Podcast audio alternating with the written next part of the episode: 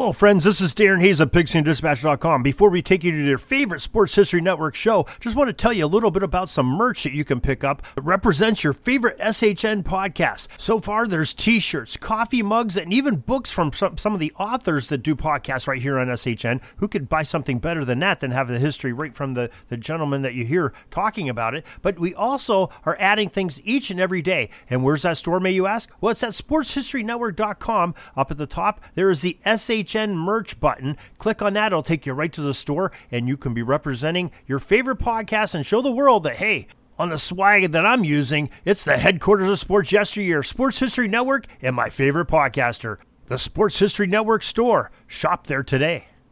When we think about the greatest NFL players that wore the jersey number 60, there's a lot of forgotten players there. Well, we have a specialist in Sports Forgotten Heroes host Warren Rogan's going to help us remember them, jersey number 60s, and we'll come up with a top 10 coming up in a moment. This is the Pigskin Daily History Dispatch, a podcast that covers the anniversaries of American football events throughout history on a day to day basis. This is your host, Darren Hayes, and we are podcasting from America's North Shore, bringing you the memories of the gridiron one day at a time. So, in taking the snap from the SportsHistoryNetwork.com and handing off to PigskinDispatch.com, let's go no huddle through today's football history headlines. This podcast is part of the Sports History Network, your headquarters for the yesteryear of your favorite sport. You can learn more at sportshistorynetwork.com. Hello, my football friends. This is Darren Hayes of PigskinDispatch.com, and welcome once again to the Pig Pen for a special bonus edition, our Football by Number series. Jersey number 60 is up tonight, and we have our friend Warren Rogan with us to help us uh, find a top 10 greatest number 60s in NFL history. Uh, Warren Rogan, welcome back to the Pig Pen. Hey, Darren, thanks for having me. Should be a lot of fun. All of these have been fun. I love the conversations, and uh, number 60 is going to be interesting. Yeah, we're definitely in the heart of the big guys in the trenches. That's for sure.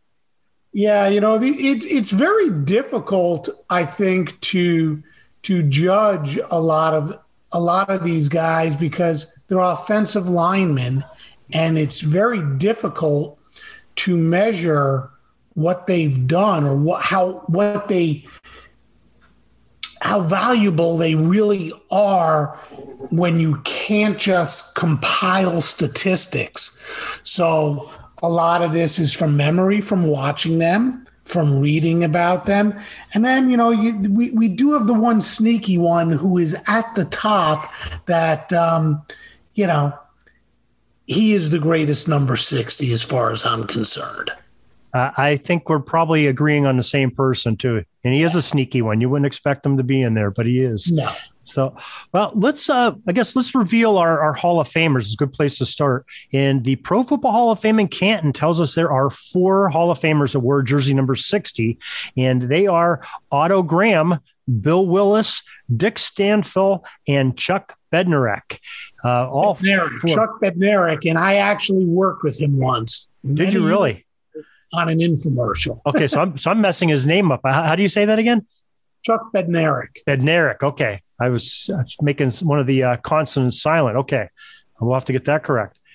Well, is that uh, a good place you want to start, or you did you want to kick your top ten off, and we'll compare top tens and go from there? Um, we we could let, let us go uh, ten. I'll do a countdown for you from number ten. I like doing it that way. Okay. Um, because I know that uh, the, the, when you get start at ten, that's where most of the disagreement will be. Um, my number ten, and and we could you know you want to stop it right there? You want to continue? Go, let me do my 10, you do your 10, however you want to do it. You just stop me. My number 10, Max Unger. Okay. My, my number nine, got to be a giant in there, Shaun O'Hara. And he's a really interesting story. Number eight, Dennis Harrah. Number seven, Roy Winston. Number six, a Hall of Famer, Dick Stanfel. Number five, Al Bubba Baker. Number four, Larry Grantham. Number three, Bill Willis. Number two, Chuck Bednarik. And you could probably make a pretty good argument to get him to number one. But I think it'd be really difficult to say Otto Graham is not the greatest number 60 of all time. Uh, I agree with you. I'll tell you what, we're real close. I, I, have two that are different from you, and they're almost in the exact same order. That's really scary. Okay. But I, but I had uh, Shaun O'Hara at ten. I put Chris Samuels in at number nine. I, Max Unger, I, I left off. You, I told you I had 12 uh, before we started here. Max Unger, I left, left off there, and I was heartbroken about it here.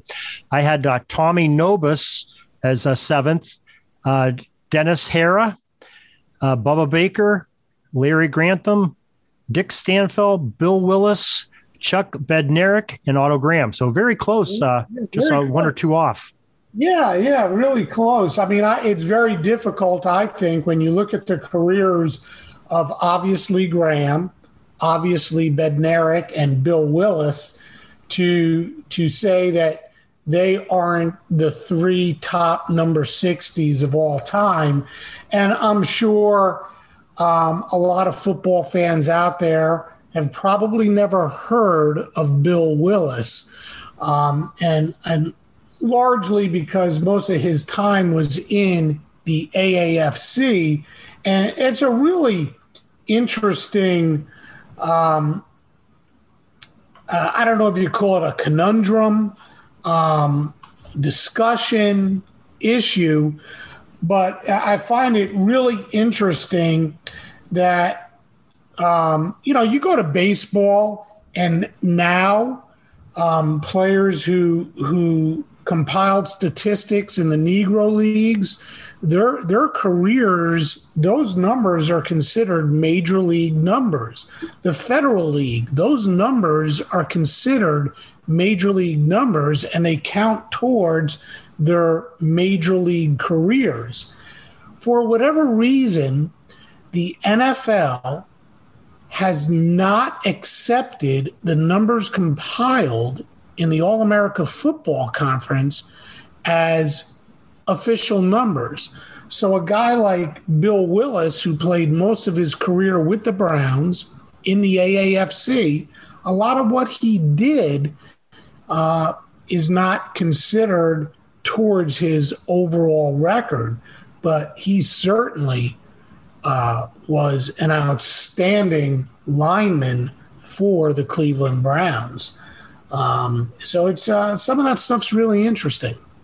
Yeah, it definitely is, and you know I, I always found that odd too. You know, the AFL you know, I, they ended up using their statistics because they merged. AAFC I guess you could call it a merge or a takeover and kicking a bunch of teams out, but similar to a merge, but they don't don't let those uh, well, records you in. You, so, you, you, had the Browns mm-hmm. and you had the Niners. Those were the two big teams that came into the NFL from the AAFC. The Colts did as well, but a year later. So it's more like the franchise name came in. But I think it's really insulting to the Cleveland Browns that their numbers didn't tra- transfer in as you know and a lot of that was because they felt that the AAFC was so inferior yet the Browns when they came in they won the NFL championship. So there was nothing nothing inferior about the Cleveland Browns of the AAFC, and really the only team that uh, could contend with the Browns during those AAFC years were the Niners, and their numbers were not absorbed either. And I just, I just find that um, it, it, shouldn't be that way. Those numbers should should uh, transfer in, but they don't. And you know that's that's our conversation. I'm wondering if maybe there's uh, in the near future there'll be a change because I was at the Pro Football Hall of Fame uh, two weeks ago, and something that uh, I go probably every couple years. There's a lot of changes there since I was there. They've done a lot of uh, adding on and remodeling, but th- right when you walk in, there is a display of the USFL players, and mm. they're giving some recognition to them. Uh, there's uh, some other displays of uh, re- recognizing some other leagues where they're you know they're talking about players that played in that league, which I don't remember if I ever saw that before at the Pro Football Hall of Fame. Usually it was you know AFL and NFL only, and uh, I found that to be kind of interesting. Yeah, I don't think they'll ever absorb the USFL numbers. If they do, and they don't absorb the AAFC, I mean, that would be the ultimate, ultimate slap in the face. Yeah, I agree. I agree. But I, I think their big conundrum is, uh, but you know, what do you do then with the CFL and uh, some of the other leagues that you know the well, XFLs and? Yeah, those those are those are the CFL is an entity unto itself. Um, very little crossover. I think they used to have some exhibition games.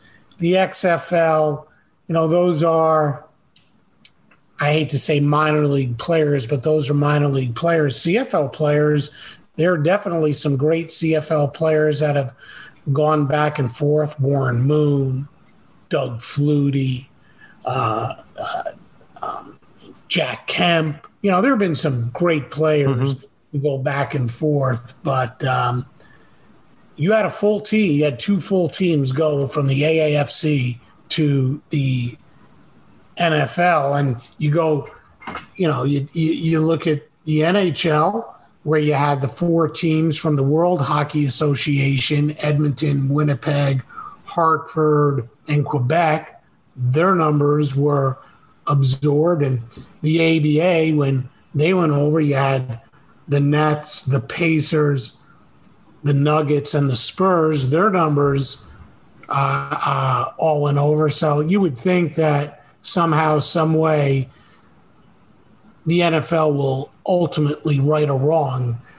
And if they do, our number one on the number 60 list, Otto Graham, his numbers will be even greater. Yeah, that's for sure. That's for sure. Now it's, it's interesting. I mean, it's, I guess maybe that's where we started discussions with Otto Graham. But it's interesting uh, his number was 60 in the AAFC. Um, and he, because of uh, the AAFC coming in, they didn't really have any number restrictions. The NFL adopted a rule, I believe, in the early 50s, 51 or 52, where they were sort of where they were up to like two years ago in the NFL, where quarterbacks could only wear a certain yeah. number and receivers. Now that's since expired with this new rule this year, where sort of all bets are off except for interior linemen. But um, that that's where that came from, and that's why Otto Graham had to change his number from sixty to um, fourteen. Uh, 14. 14. Okay. Yeah. You know, the interesting thing is he wore 60 for 10 years. So his first couple of years in the NFL, he actually did wear number 60. And um, ultimately, you know, they had they assigned numbers, you know, interior linemen had to be in the, you know, the 50s or the 60s. So they made him switch. So while most of his career was wearing number 60, he did wear number 14, and it's the number 14 that the Browns did retire. But he wore 60 for, you know, a number of seasons, and he was he was about as good as it, you know, he wore 60 for six years, 14 for four years, and – he was about as good as it gets during his playing days. Yeah. So, so what was it? If, if uh, 60 was his number for his first six years, he had five championships in those six years wearing number 60. Yeah. So he won, he won the AAFC. Every year there was an AAFC. So there's four 46, 47, 48, and 49. And then he went over to the NFL, his first year in the NFL he led the Browns to the NFL championship. So he won the NFL championship in 50. Believe they went back in 51 and they lost. Right. Um, and he won the NFL championship again in 54 and in 55. So I think he won seven times. Right, he, but I'm saying with the number 60, those six years. Oh, yeah, six. Yeah, he had five years. five championships, I believe. Yeah, and, and he played in another championship game that he lost. Yeah, yeah I mean, so so I 60 was pretty good to him. yeah, he won five in a row 46, 47, 48, 49, and 50. and went to a sixth but didn't win. Um, just eh, you know, he was he was a great ball player, a great great quarterback. Uh, you know, won the AAFC MVP twice, won the NFL MVP three times. Um, when you take a look at his overall career record, he won 57 games and lost 13. In the AAFC, you know, Paul Brown put together one of the most dominant, one of the most phenomenal football teams of all time. And, you know, when we talk about the undefeated teams, which were the Miami Dolphins, their perfect year, 72, when they went 17 and 0, including the Super Bowl, and, you know, the the uh, the Patriots who went 16 and 0, then lost the Super Bowl to the Giants. Um, the Browns were an undefeated team, but they don't get the recognition as an undefeated team. They went 14 and 0 in 1948. So his his 4 years in the AAFC 12 and 2, 12 1 and 1, 14 and 0, 9 1 and 2. So over 4 years he lost 4 games. It's it's wow. Un, unheard of. Um, so yeah, in 1950, the Browns' first year in the NFL, they went 10 and 2. Uh, they beat the Giants in the divisional round of the playoffs, and they beat the Los Angeles Rams in the NFL championship game 30 to 28. And, you know, that was just the sweetest of victories for the fans of Cleveland because not only were they able to prove that their Browns, their team in Cleveland was the best in football, they also beat the team that left Cleveland and went to Los Angeles, the Rams. Um, so it was uh, it was you know a great win, uh, sort of. Uh, gave legitimacy to to the AAFC. Um, you know, he was uh, his overall playoff record nine and three, seven championships. Every year of his ten year career, he was in the playoffs.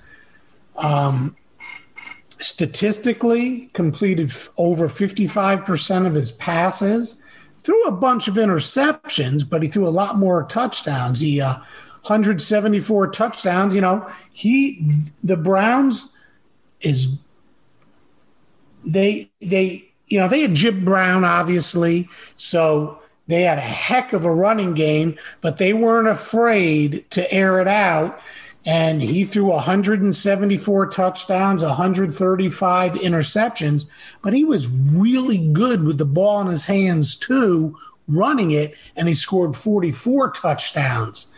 Um, he was just an overall great player, and you know he was uh, a great college ball player too. He played at Northwestern. He was the Big Ten Player of the Year in '43, and um, yeah, I don't know the full story as to why he went to the Browns instead of the Lions who drafted him. And, you know, the Lions weren't a bad football team at that time. They're not like the Lions of today.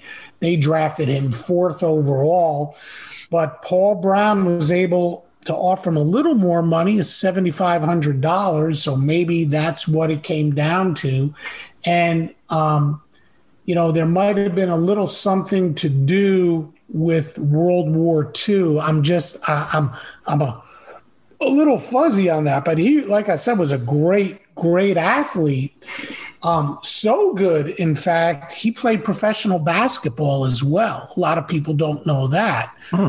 Um, before there was an NBA, there was what was called the um, the BAA, which was the Basketball Association of America, and there was what was called the NBL, the National Basketball League, and they merged to form the NBA. And when they right before they did that, Otto Graham played for the Rochester Royals and he came off the bench and averaged 5.2 points per game. And um, he helped them win a championship. Imagine that. This guy just had this championship pedigree. He helped them win a championship over Sheboygan. Um, so he was just a phenomenal athlete. I think the greatest ever to wear number 60 in professional football. Uh, he was inducted into the Hall of Fame in 1965. He also went on to coach. He coached the Redskins for a couple of years uh, without a whole lot of success. I think it was three years, and um, he was like 17 and 22 with a few ties. Yeah, um, I mean that, that's all really amazing stuff. He is a, such an interesting player, and he uh, played defense too uh, for in his first three years with the Browns. Had seven interceptions. He played defensive back. I mean, I mean how, how can you say anything bad about that? A guy that's a, a star quarterback that uh, also has some picks. So that's some great things. Uh, a couple of things I just wanted to add. I, you know, we have a lot of fans for Cleveland here in Erie. Um, they're less than 100 miles away, and I always tell people that you know they were upset when the Browns left, and I can understand that when they left in the late 90s, and when LeBron James left the first time, and I understand why they were upset there. But I said, how about when the Cleveland Rams win a championship and they leave and go to LA? I mean, you left them when you won a championship that's yeah. really got to put a knife in your heart when that happens. Yeah, 45, they win the championship, and within a month or two, they were out in LA. Crazy. That would be like the Buccaneers leaving uh, Tampa Bay right now. You know, it's just nuts. Yeah. That, those people would go crazy. So, and that was the second, I think, the second time a team left Cleveland um, that was in the NFL. So I think Cleveland has had three times uh, teams have left. There was a team prior to the Rams, and the Rams left. Then the Browns left, and now you have the Browns again. So, so yeah, you had the Cleveland Indians, uh, the Cleveland Bulldogs when they they took over. The Indians took over the Canton team at one point, and, and yeah. then went back to Canton. Yeah, it was crazy, yeah. crazy back then. But I think uh, we we both agreed on that that Otto Graham is definitely the number one uh, player wearing 60 in NFL history. That's for sure. No doubt. And what, what a stud. And I think um, a close number two, really a close number two, is um, Chuck Bednarik. Um, he played for the Eagles. Um, he had a an interesting nickname, and a lot of people think that that nickname um, had to do with how hard he hit on the field, and it actually didn't, but it was a nickname that was absorbed because of that as well. His nickname was Concrete Charlie, and it was because of the fact that he was a concrete salesman during the off season. Remember, though, back in the day, a, a, a salary for most of these guys, 99.9% of them couldn't sustain them for for their lifestyle, you know, uh, uh, to make a full year's living. So a lot of these guys had to work during the off season, and Chuck Bednarik was a concrete salesman. So, uh, but he was he was one heck of a uh, of a player. Um, made one of the most famous tackles in the history of football in 1960 against the Giants he hit Frank Gifford so hard. Some people actually thought Gifford was dead. He just lay motionless on the field. Um, and as you would expect, the hit caused a fumble.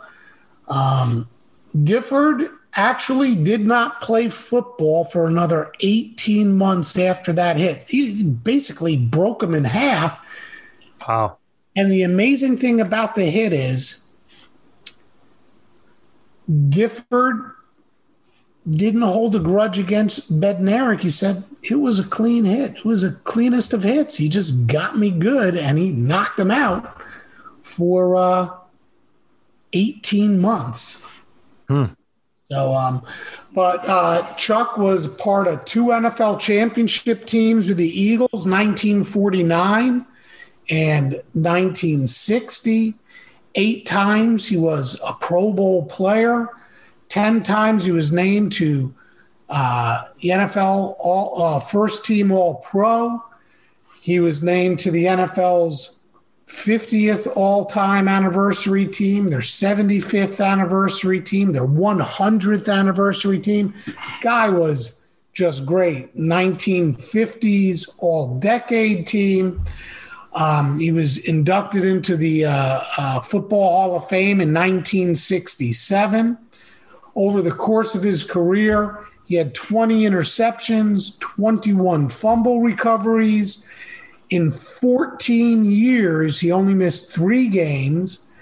And um, he was a linebacker, he was a center. His number 60 is retired by the Eagles. And, um, you know, he was a really smart dude, too. He was the first overall pick in the draft out of the University of Pennsylvania. Mm, so, go Quakers. Yeah. Yeah, the Quakers had a number one pick in the draft. Um, you know, he was uh, he was a smart guy. He was a good guy. He played the game tough. He played the game the right way. I had an opportunity at one time many years ago to work with him on a uh, on an infomercial. This was way back in uh, uh, the early 1990s, um, and um, you know he was he was a good guy. An interesting fact about him too was he was a staff sergeant in the Air Force from 1942 to 1946, and he flew 30 combat missions in World War II before he started his NFL career. So, so he wasn't at all a youngster when he came to the NFL. I did not know. No, that. he wasn't. Like I said, he he played 14 years. If he added all up, he could have probably had about a uh, 17, 18 year career. Wow, amazing. so, okay, now I have to ask the question that everybody's probably thinking. You have a guy with a nickname of Concrete Charlie doing an infomercial. Was it like some kind of a cleaner or something that would clean concrete or I'm going to be honest with you. I'm racking my brains out. I cannot remember the product. It was so long ago. I I I, I knew you were going to ask me this, and it was so long ago. I can't remember the product. I can't remember. Well, well, if you remember it, you know, after the show, we'll we'll post it in the show notes uh, to give everybody the answer because that's uh, that's that's going to eat away at me now. yeah, I'll have to look it up. You know, uh, I'll do a little search. Um, but I I just I can't. I, I was I was saying, you know, I, if I bring this up, he's going to ask me, and I I can't I can't remember what it was, but I can remember doing the uh, the infomercial. I that's getting scary. That, means you've been on uh, talking with me quite a bit, so you know how my brain thinks, and you know, you know it's poisoned. It's going to go tilted somewhere. Yeah, yeah, yeah. Okay, well, we definitely agree on uh, you know, Bednarik being the second player on our, our roster. I think we both agreed on the third one with Bill Willis. Yeah, he was a defensive lineman also for those great Browns teams. Um, he wore number 30 his first six years and number 60 his last two. So he, he did play some offensive line for the Browns as well. So basically, um, uh, Otto Graham needed to give up his number 60 for uh, Bill Willis. Um, he played on those AAFC championship teams of 46, 47, 48, and 49. And he played for the Browns when they won their championship in 1950 in the NFL. Um, he was three times named to the uh, first, he was first team All Pro three times in the AAFC. Uh, three times he played uh, Pro Bowl in the Pro Bowl in the NFL. He four times he was uh, first team All Pro in the NFL. All decades team of the 1940s. He is in the Browns Ring of Honor.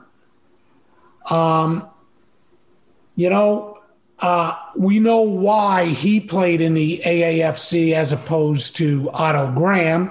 Like I said, Otto Graham, you know, a little fuzzy. There was a money thing. Paul Brown offered him $7,500. I don't know what the Lions offered him. I'm sure back in the day, in the in the mid 40s, $7,500 was a real chunk of money. And, you know, the World War II was going on at the time as well. So I'm not sure how that played in Otto Graham's decision to go to the Browns. But really, Bill Willis, who was just, you know, he was a great college football player for Ohio State. He was not drafted because of the color of his skin. The AAFC didn't care they wanted to establish a great football league, and they did because they opened their doors to all races, all creeds, whatever it was. If you could play the game, you were welcome to play in the AAFC. So that's why he ended up in the AAFC playing for the Browns. And again, I think we've discussed this before. Paul Brown was just smarter than everybody else at the time, and he put together a heck of a team. So, um, when Willis played at Ohio State, he actually wore two different numbers. He wore number zero and he wore number 99, both ends of the spectrum, and both numbers are retired. Ohio. State retired both numbers, his number zero and um, his number 99, and uh, voted into the Hall of Fame in 1977 and is considered to be one of the most dominant defensive players, particularly of his time. So, so the Ohio State players last year, when college went back to allowing number zero, they were kind of disappointed they couldn't grab it. Then I'll bet. Yeah, yeah, there you go. Yeah, but you know, I, something interesting, and it's something we talked about earlier in the segment. Now, Willis was the Hall of Fame All 1940s team. He didn't play in the NFL in the 1940s. He played yeah, in the AAFC he, he's considered the NFL all decade team of the 1940s. So you saw that as well. Yeah, and he didn't play and, in the NFL then. And he didn't play in the NFL. His stats from the AAFC don't count, but he was recognized by being named to the all decades team. So, you know, it's it's a little fuzzy there. Um, and I don't know how they came up with that, why it's good in one area and not in the other. The, the only thing I can think of is if they count 1950 as being the 40s. You know, like if you were starting at, you know, 1901 to 1910, they didn't have an NFL, I understand, but you would count 1910. That's the only thing I can reasoning I can even think of. Maybe they would do that. That wouldn't make sense to me because you would go 40 to 49 would be the 40s, and and does one year qualify you for an all decades team? It's uh, it's I don't know um, the NFL's formula for that. I, I think I'm just going to go. He was that good, even though he didn't play in the league. He was exactly. one of the best players. Exactly. so, and that, that's probably uh, anybody could stand on that ground. That's for sure. Yeah, what, what a great player he was too, and uh, Paul Brown, a genius. You know, just putting yep. together. There's two, two players with number sixty that played on the same team that are making this list in the top three. Yeah, exactly. how good he was. exactly. Okay. Um, oh, go ahead. No, I was going to say my number four. I can't. I don't recall. This is where we diverge a little. I had Larry Grantham, and and I had Stanfel, but I think you we just reversed them, if I remember correctly. Yeah. Grantham was an absolutely terrific linebacker. He was as tough as can be to run the ball against.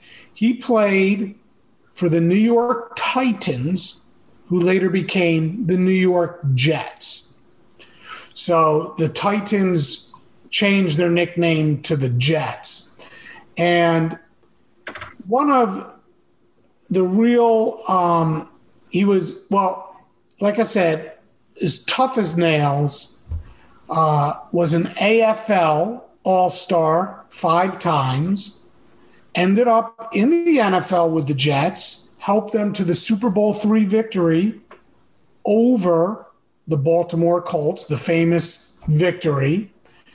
And ironically, it was the Colts who drafted him to play in the NFL, but he decided to go to the AFL to the Jets.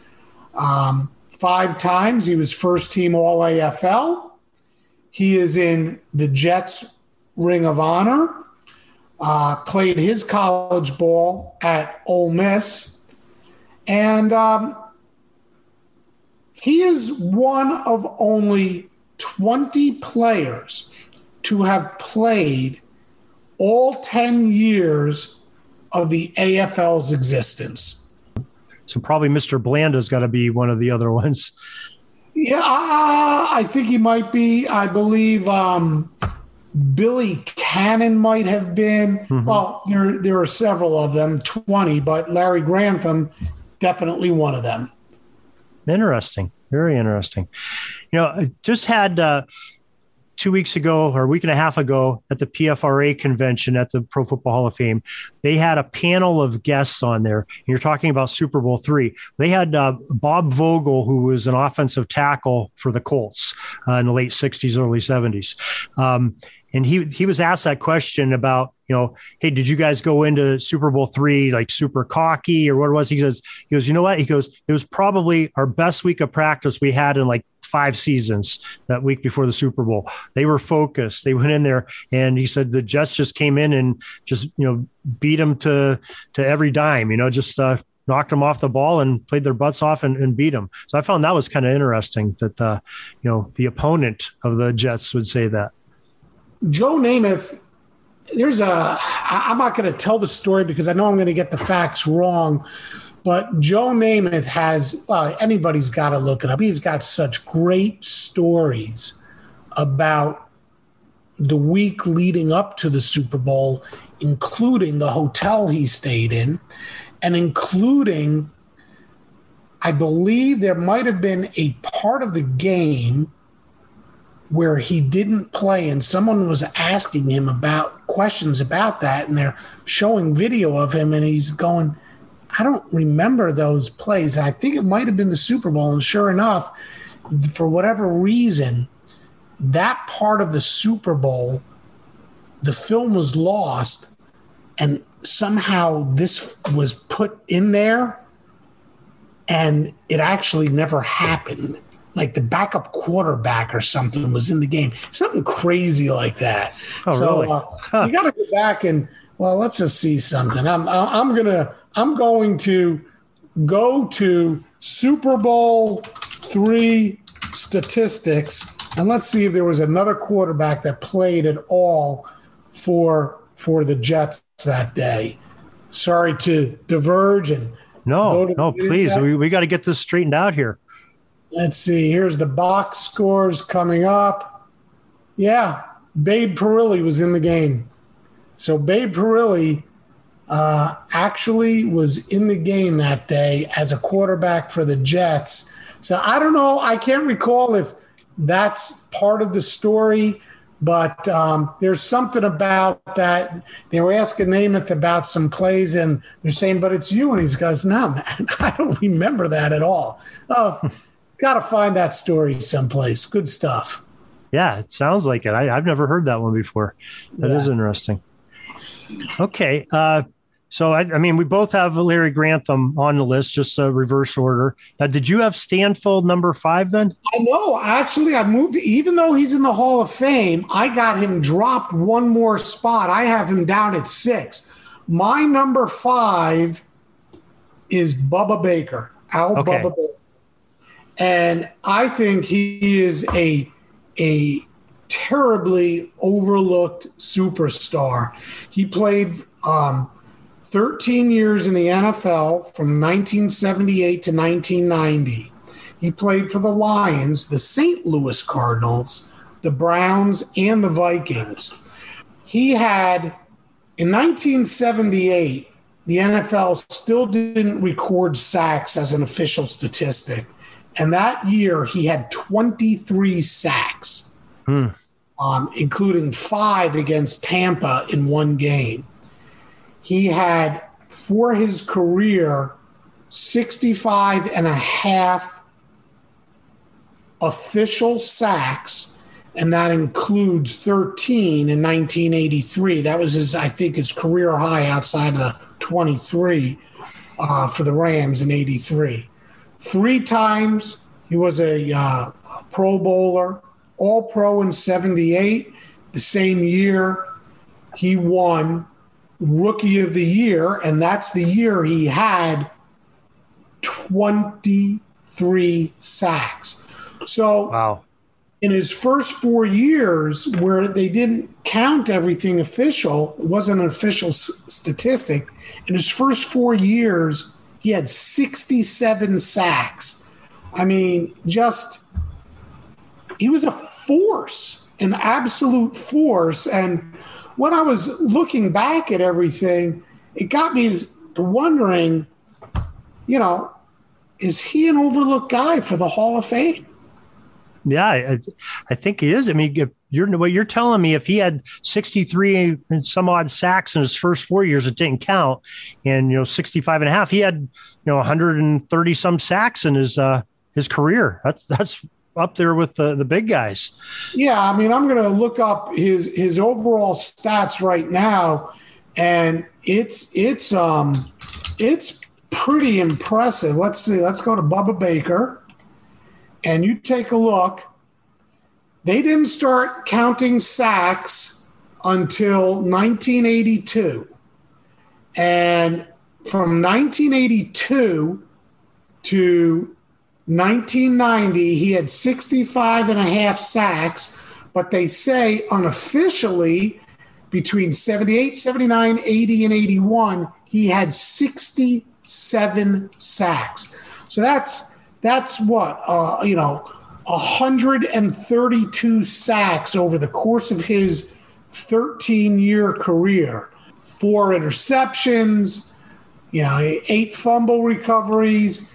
He he played in seven playoff games over the course of his career. Never won never won a super bowl didn't play for the the greatest of teams but you know he registered two sacks. He he uh, when he played for the browns and 1987, he had a sack in each of their games.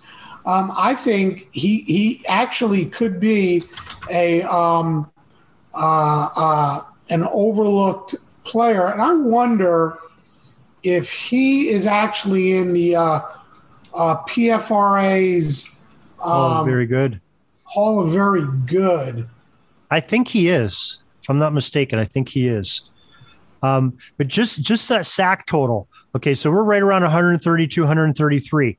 Lawrence Taylor is is tied for 14th in career sacks at 132 and a half. That shows you the caliber of sacks that uh, the man he, had. Not all of his sacks were were were counted right. either. Right? That's true. That's true. First year or two, it was not a uh, an official stat either. And, just just for the record, Bruce Smith leads the way with 200 sacks. Reggie White 198. So those are some uh, some big numbers. No doubt, no doubt.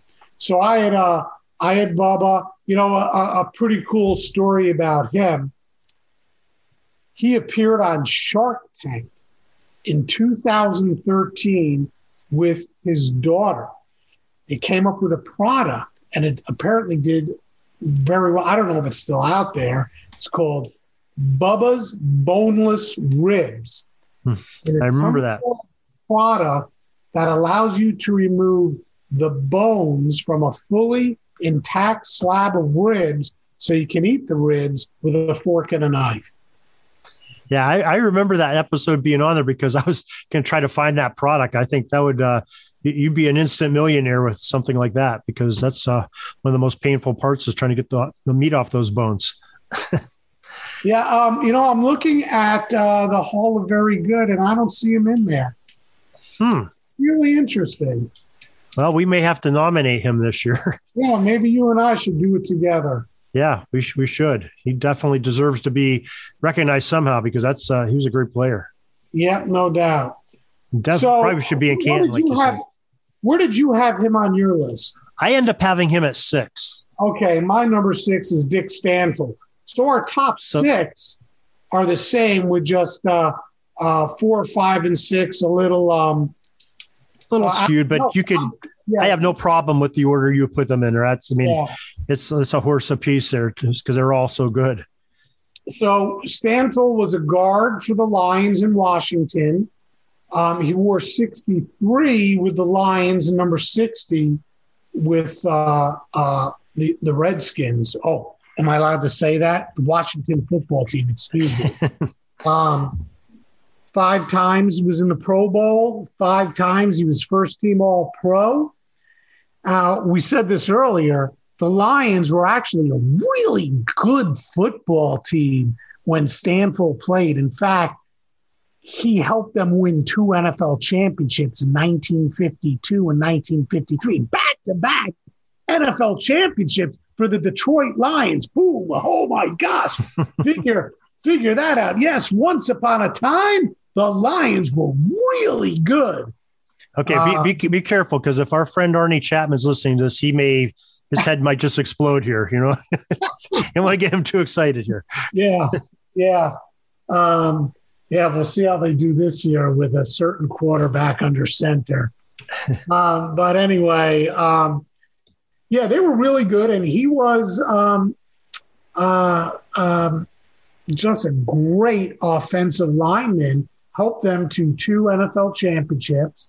He was voted to the 1950s All Decade Team. Um, he he he is uh, in the Hall of Fame um, 2016.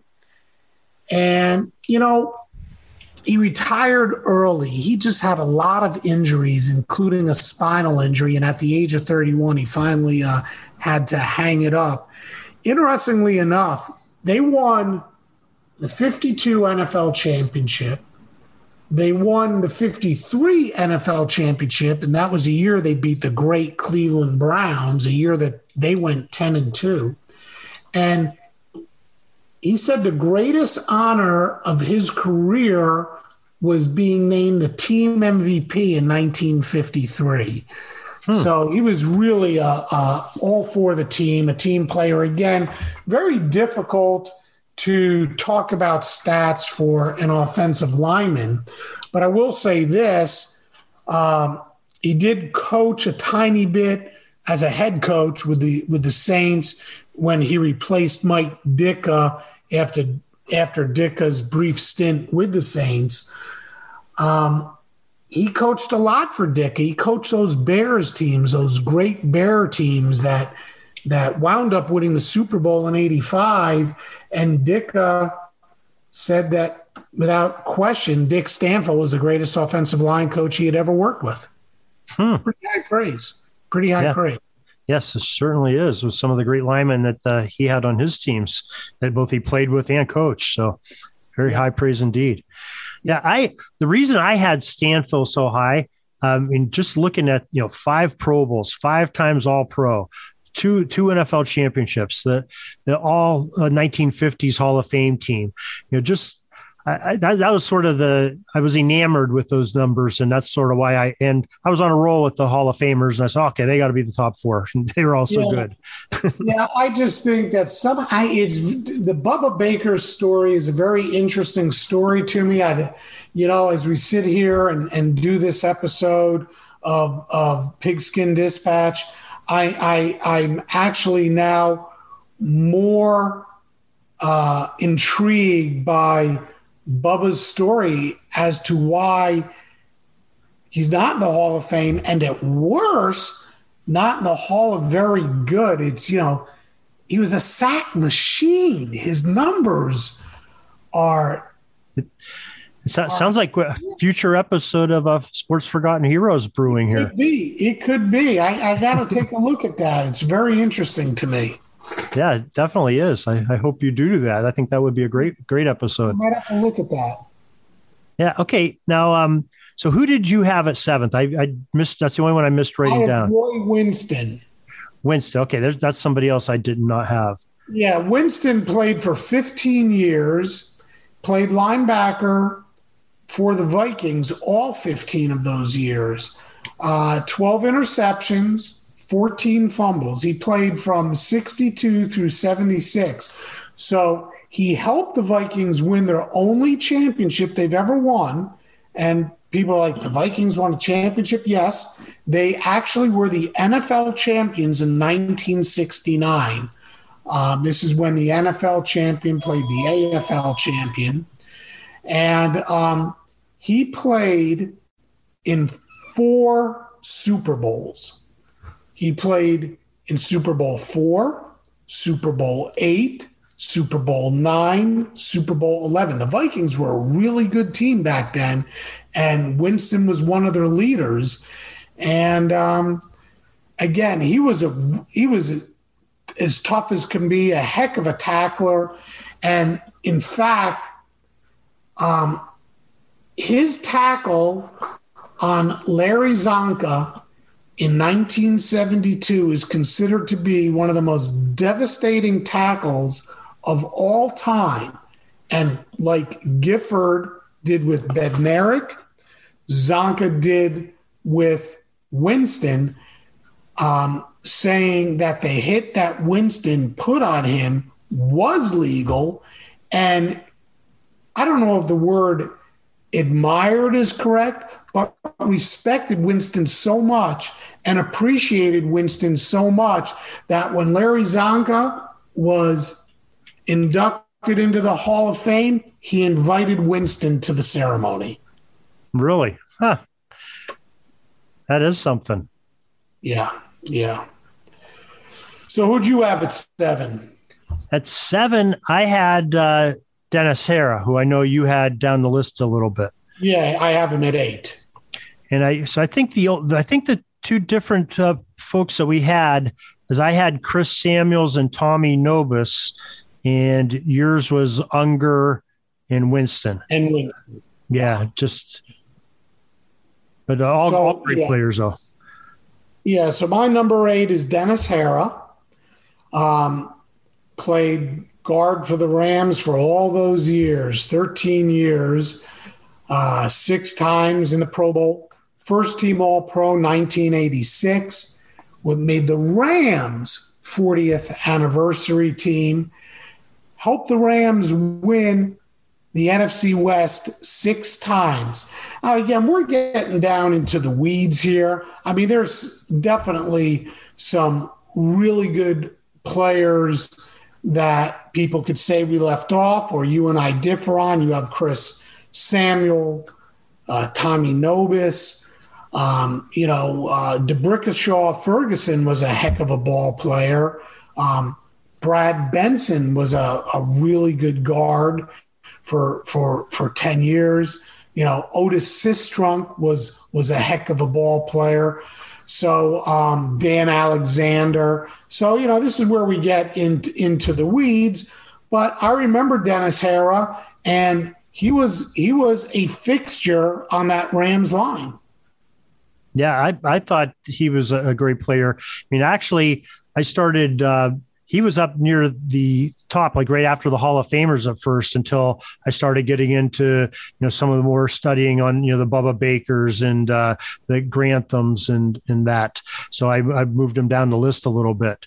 But um, you know, two players that you said uh, that was heartbreaking not putting on the list was Unger and D'Brickashaw Ferguson. Because I said, but boy, where do I fit them? I just I can't. You know, these other players yeah. I think are just they're all special, but they I, could have picked twelve real easy and I didn't even uh, consider Winston, which made, you made a very convincing case for, because he, and the reason I didn't choose him is he didn't have the any Pro Bowls that I could find, and he didn't have any All Pros, where the other guys all did.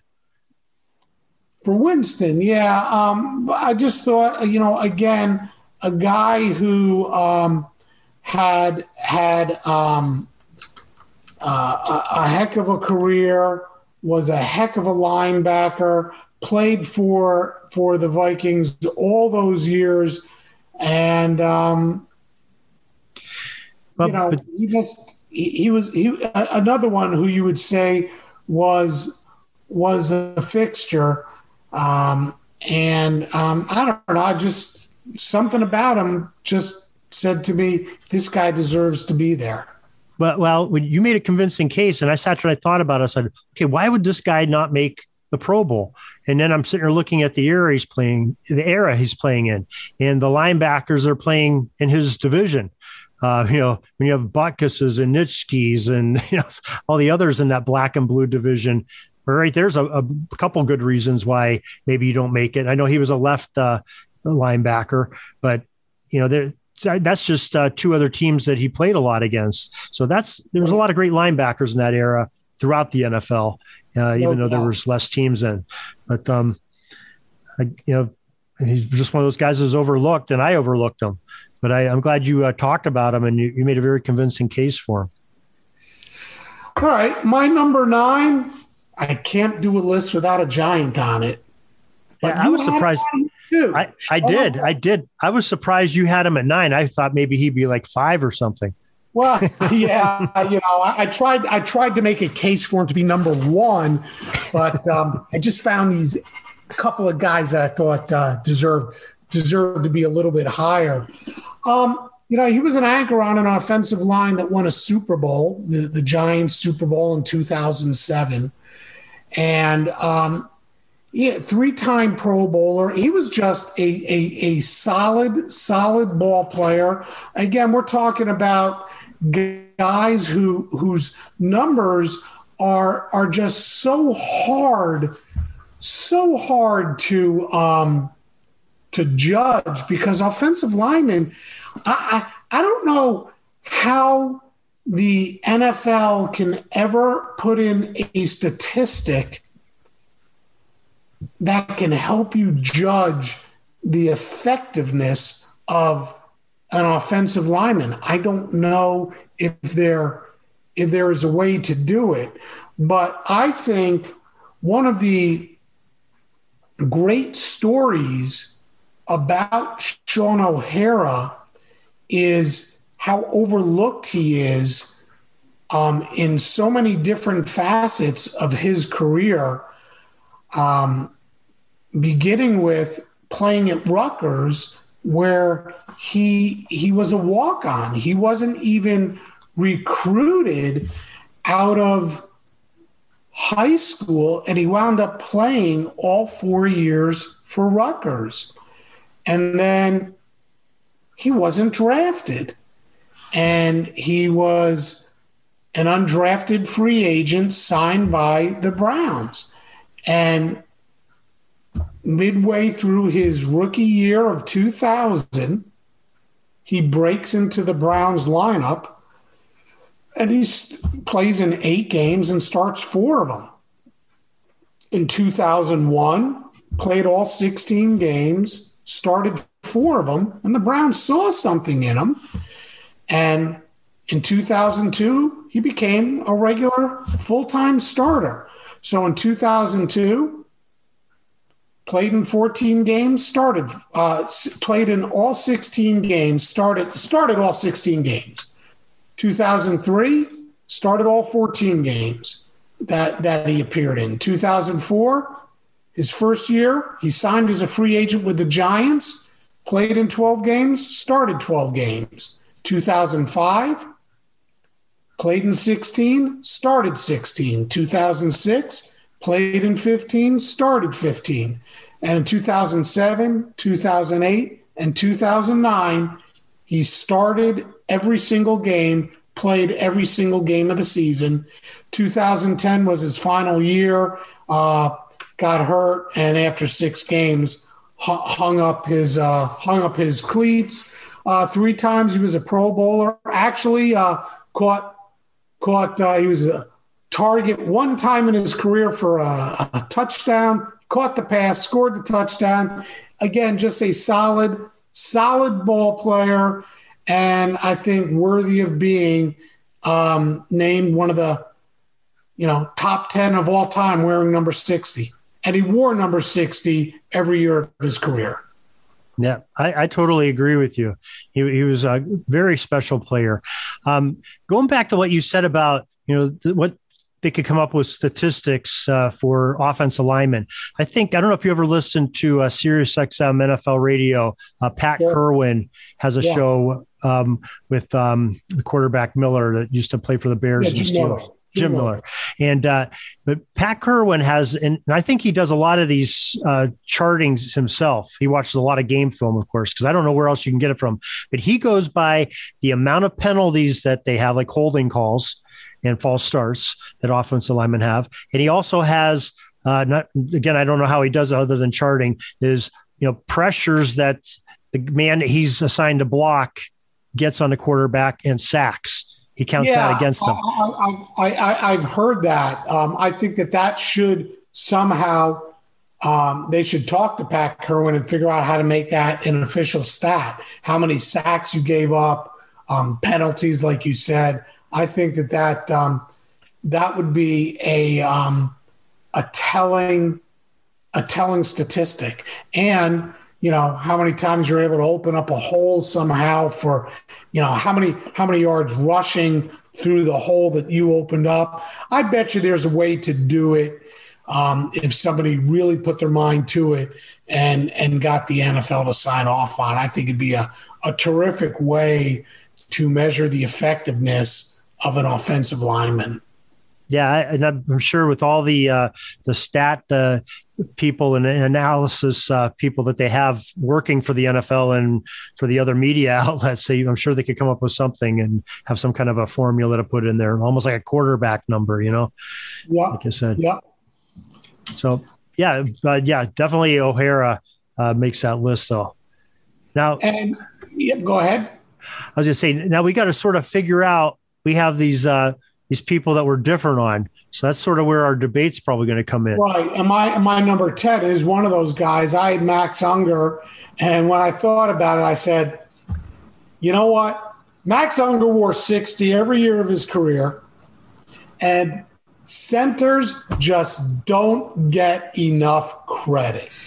The guy was a stud center for a really good Seahawks team, and then a stud center for a really good uh, New Orleans team.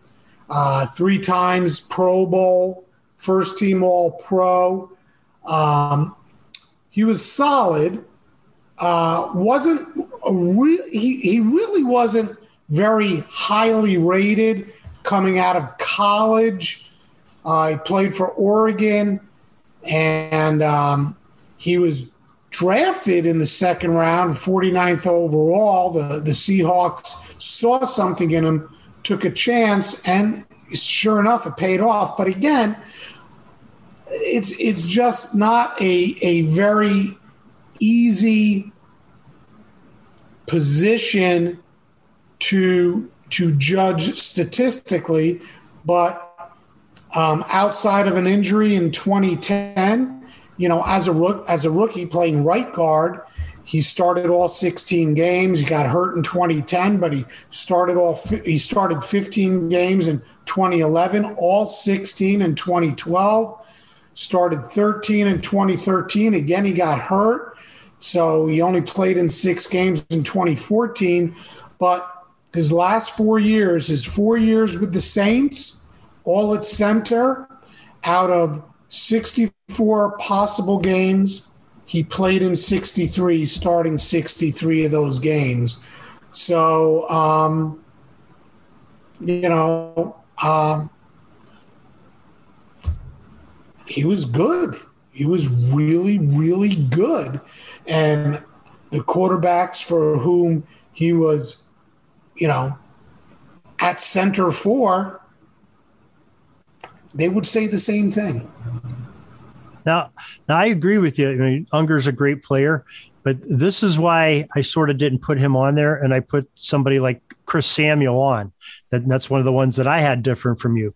And Chris Samuel ended up having you know six Pro Bowls to his name and played on you know the, the Washington Redskins uh, his entire career, nine years uh, with with Washington, and he too started every started every game that he played in 141 starts 141 games had had a few injury seasons uh, especially at the end of his career but he had six seasons where he started all 16 games and you know you know, I under I, I agree with you. The centers don't get enough love on on these lists. Uh, very very few of them. I think we have some numbers in the, the mid 60s. 63 is one that comes up. I know we have a few centers that are popping up on the list.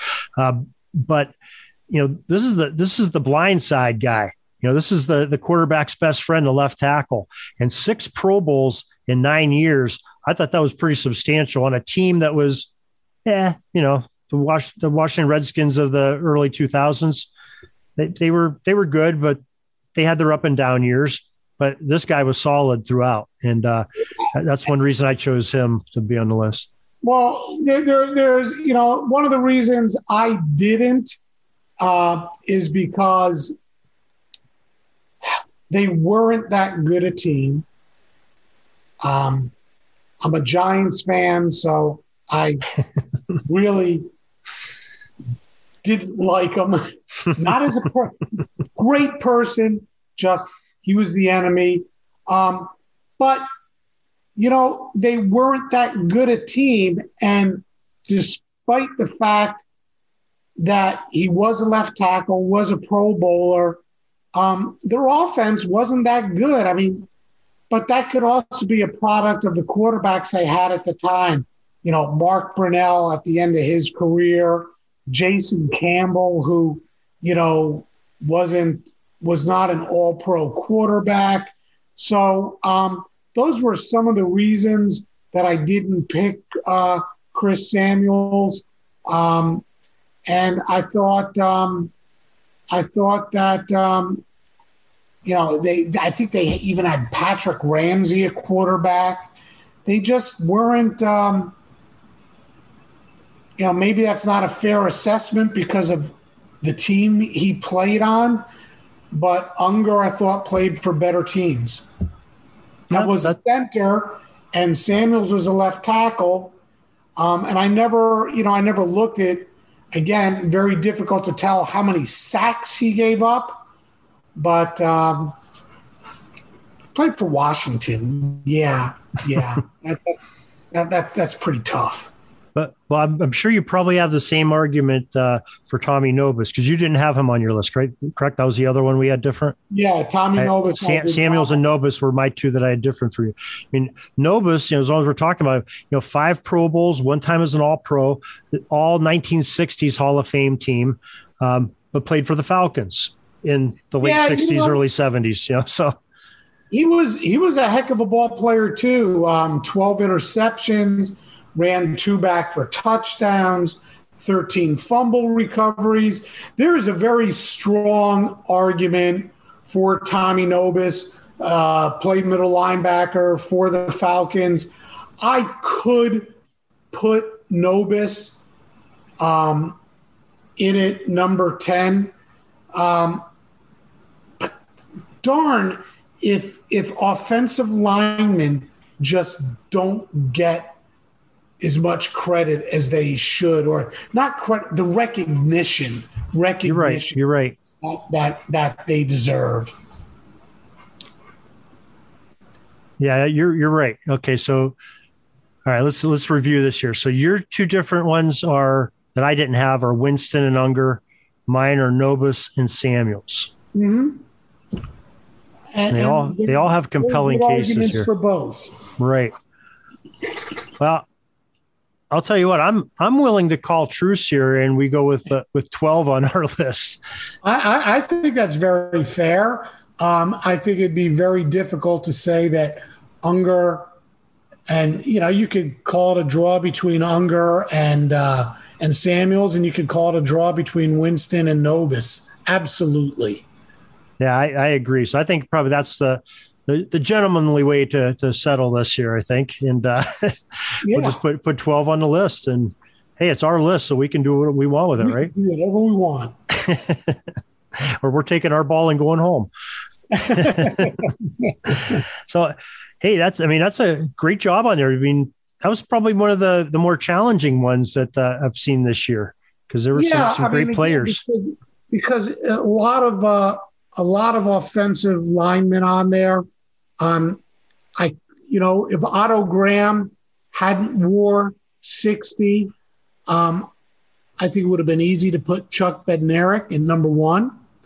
But we had uh, some really, really good uh, football players on there, beginning beginning with Otto Graham, a guy who I don't think he he gets the credit he deserves or the recognition, the recognition that he should that he should get. I mean, seven NFL seven championships in 10 years. Hmm. I mean, what a quarterback. That's for what sure. and you know, and just think about who we're leaving off this. We mentioned him earlier, D'Brickashaw Ferguson. You know, three-time Pro Bowler D'Brickashaw Ferguson, ten years in a league, never missed a game, and started every game, 160 games in 10 years, and didn't make that list of the top 12. Uh, that's how many good players there are when we're number 60. One huge knock against him. He played for the Jets. he played for the Jets. Uh, uh, that, that wasn't me saying that. So, Jets fans. but no, I mean, the guy was a stud player. I mean, you know what? You could, he played what, 10 years? How, how many years did he play? 10, 10 years. 10 years. Started every single game he played in. He, yeah, I mean, you know, um, every game on the schedule. every game on the schedule. If there was a game, D'Brickashaw Ferguson played in that game. And seven playoff games. Without a doubt, a great player. And you know what? If you wanted to, you can make the list 13 and put him on there. That, that that's probably fair enough. We can't we can't leave a guy like that off. The more yeah, I think about he was, it, he he was without a doubt. When you're an Iron Man at offensive tackle, that's uh, that's something special.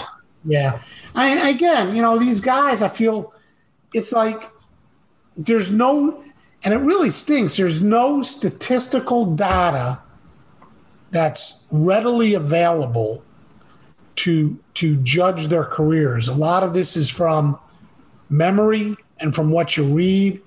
And yeah, you know, he was he was great at Virginia too. Yeah, he, he definitely was. He, he was uh, you know, he was the fourth overall pick in the draft. That's that's for and, sure. And lived up to it. Now I think um I might have an idea here because I'm going to be talking to, I have him scheduled, John Turney, who is sort of the founder of the, the Pro Football, um, Pro Football Journal. And John told me in a conversation we had that he's got um, stats on for linemen and some some uh, defensive linemen and sacks, you know, pre 1982 that he's uh, gone back and looked at uh, scorecards and watched you know game films and things on. So he's got some interesting numbers, and I'd be interested to see you know what he turns up and what we can uh, talk to him about. Maybe he's got some uh, answers to some of these uh, lineman questions that we have. Yeah, wouldn't it be great to have a job like that where you could just like, yeah, let's get some film out and check it out. Man, what a great job! yeah, he sure does. You know him, and I know Chris Willis works with him quite a lot. Who's uh, with NFL NFL Films uh, library. Uh, he's the head of their library, so I'm, I'm, sure he has some good access there with uh, with Willis helping him there. So both good guys. I enjoyed talking to them. So, so okay, so we, we have our list of 13, and uh, I think it's a pretty good list, and uh, I'm kind of proud of that. That's that's some great players there. Yeah, yeah, definitely players. Yep, and um, uh, again, a lot of fun doing this with you. It's it's it's always fun to uncover some of the uh, the unknowns, like uh, uh, Bubba's barbecue ribs, and uh, you know uh, Bubba's boneless ribs, and uh, you know things like that. It's it's a lot of fun to go back through here and just to talk football, man. This is this is what it's all about. You know, um, these podcasts. It's just so much fun to to talk to the guests we have on here, um, to reminisce, and the research to find out different stories and facts and figures and things. You know, I got a uh, an interview coming up about a baseball player by the name of Monte Pearson and, you know, like I've told you before, I like to try and stay season relevant. So I'm in the middle right now of baseball, but starting to play in football as that's not that far around the corner. And actually, um, I, I uh, uh, have some pretty good ones that I'm talking about, but I'm not going to reveal them. But Monte Pearson, I would venture to say that very few people, particularly listening to your podcast right now, because I know very few that listen to my podcast, Sports Forgotten Heroes, would really know much of the story about Monte Pearson, who was a baseball pitcher first for the Cleveland Indians and then for the New York Yankees. And when he was with the Yankees, he appeared in four World Series games as the starting pitcher for the New York Yankees. I'm going to tell you his stats. In 1936, he pitched in one game in the World Series. It was a complete game, and he won that game. In 1937, made one appearance for the New York Yankees in the World Series he pitched eight and two thirds innings and won the game. In 1938, again, one start, pitched all nine innings and won the game. And in 1939, made one start, pitched all nine innings, and won the game. So his career record in the World Series is four games pitched, He's 4 0, three complete games. His ERA is 1.01. And out of a possible 36 innings, he pitched 35 and two thirds innings.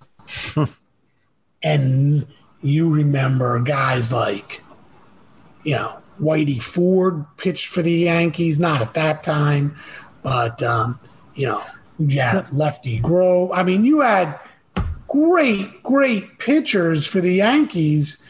Um, Red Ruffing was was their their their big stud.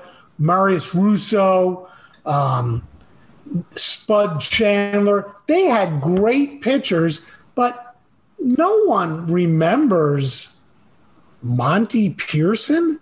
So, so, so is that why is that why he only had one game in his years? Is he like their number three no, or number four because, pitcher? No, because they only they, they would win the series in four or five games. Those were World uh, Series games. His, okay. his, his actual records in those four years in 1936, he was 19 and seven. In 1937, he was nine and three. In 1938, he was 16 and 7, and in 1939, he was 12 and 5. He was one of their top four starters, um, but um, he uh, was he was he was great.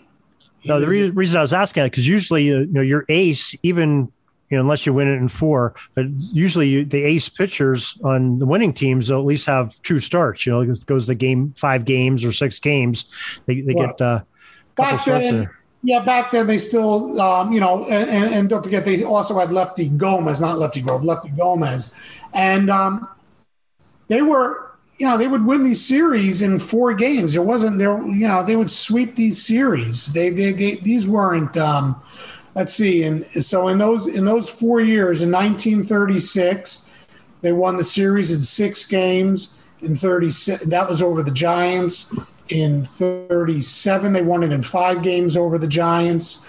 In 38, they won it in, they swept the Cubs. And in 39, they swept the Reds. So they really, they didn't, um, he only had a chance to pitch one game in each series.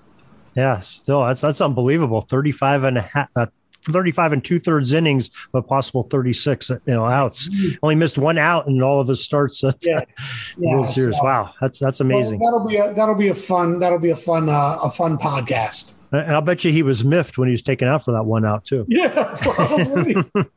yeah, pitchers never want to leave the mound. yeah, he gave up a run. I, I'm gonna have to find out why he why he was lifted in that one particular game. Uh, I hope it wasn't like a six to one score or something to it. it was full.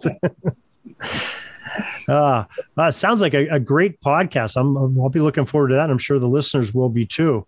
And, uh, you know, once again, Warren, I want to uh, thank you for your time and the uh, the knowledge that you you brought into these uh, jersey number sixties and some of these great stories uh, that you told. You know, with the Bubba's uh, boneless ribs, and uh, like you mentioned, uh, and, and, some of the other ones. Those are some that's some great stuff, and uh, appreciate you coming on. And um, I think I got to look. I see if you have we have you on for more. I know we had a conversation about you.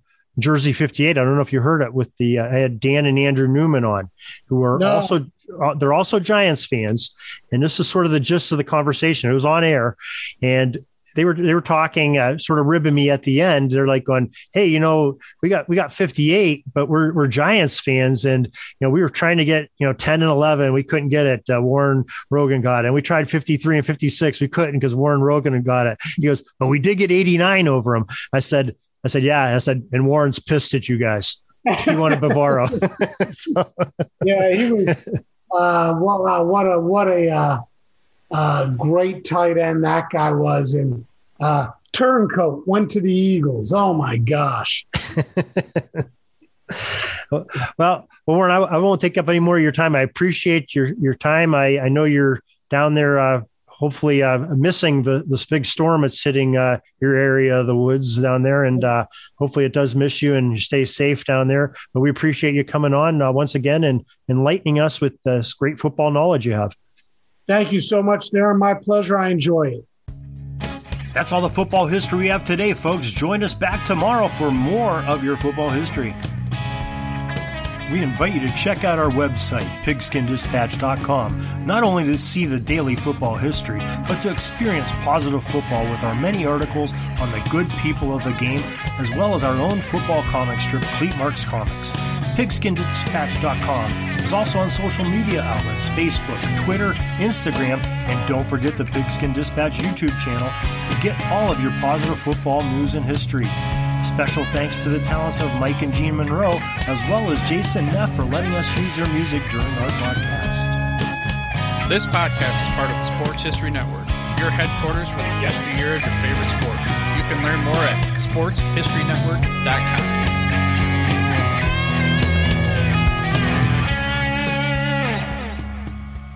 Hey there, sports history fan.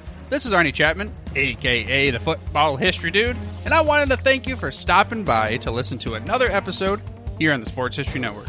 Our podcasters are passionate about uncovering and sharing sports stories from yesteryear. And if you didn't know it already, we have over 30 shows across the network covering all sorts of sports history topics. In fact, here's a glimpse into one of our awesome podcasts here on the network. Each week, the official Football Learning Academy podcast will take you deep into the history of pro football through interviews with players, coaches, or administrators in the NFL, as well as interviews with Pro Football Hall of Fame selectors, authors, and historians, you'll learn how the game evolved and important moments that shaped the sport into what it is today. And don't miss the Pro Football History Nugget of the Week. Listen to the official Football Learning Academy podcast on the Sports History Network. How about that? I bet you're super hyped to go listen to that new podcast, right? Well, to learn about this show and all the other podcasts on the network, head over to sportshistorynetwork.com forward slash podcast. Again, that's sportshistorynetwork.com forward slash podcast. Head over there today to find your next favorite sports history podcast.